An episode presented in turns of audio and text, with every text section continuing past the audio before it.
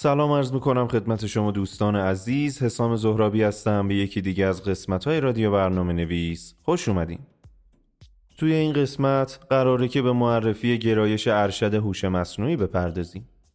کارشناسی ارشد هوش مصنوعی دوره مشتمل بر دروس نظری و عملی و تحقیقاتی در زمینه هوشمندسازی کامپیوترها و سیستم‌های مبتنی بر کامپیوتره. تحقق این هدف با الهام از ویژگی موجودات زنده و بلخص انسان پیگیری میشه. لذا ایجاد قابلیت های تحلیل اطلاعات، استدلال، یادگیری و رفتار هوشمندانه، حس بینایی، درک و تولید زبان و گفتار در کامپیوترها از اهداف این رشته است. در دوره ارشد هوش مصنوعی دانشجوها با مطالبی مثل شبکه های عصبی، هوش مصنوعی پیشرفته، تئوری فازی و موارد دیگه آشنا میشن.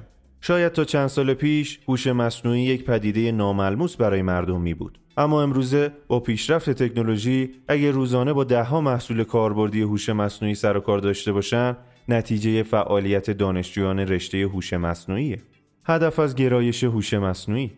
هدف از این گرایش در ارشد بالا بردن قابلیت دانشجوها در زمینه های ارائه مناسب اطلاعات، استدلال اتوماتیک، دستبندی و تصمیم گیری ماشینی روش های یادگیری برای ماشین ها، ارائه غیر دقیق اطلاعات و کار با اونها، شبیه سازی پردازش های مطرح در موجودات زنده، هوشمند کردن ربات ها، پردازش و تحلیل کامپیوتری تصاویر، پردازش و درک زبان و پردازش و شناسایی گفتاره. فارغ و تحصیلان دوره ارشد هوش مصنوعی مهارتهایی به این شهر کسب می‌کنند. پیاده سازی اتوماسیون پیشرفته در صنعت مثل طراحی سیستم های رباتیک هوشمند و کنترل کیفیت اتوماتیک. طراحی سیستم های پیشرفته نظامی شامل انواع های هوشمند. طراحی سیستم های امنیتی مثل مسائل تایید هویت و تشخیص اتوماتیک. طراحی سیستم های خبره برای انواع کاربردها. کار در زمینه زبانشناسی محاسباتی مثل ایجاد مترجم های کامپیوتری. طراحی نرم افزارهای هوشمند کامپیوتری مثل انواع بازی ها تحلیل کامپیوتری تصاویر برای کاربردهای مختلف. هدایت پروژه های تحقیقاتی در زمینه های مختلف در مراکز تحقیقاتی کشور. زمینه های کاری هوش مصنوعی.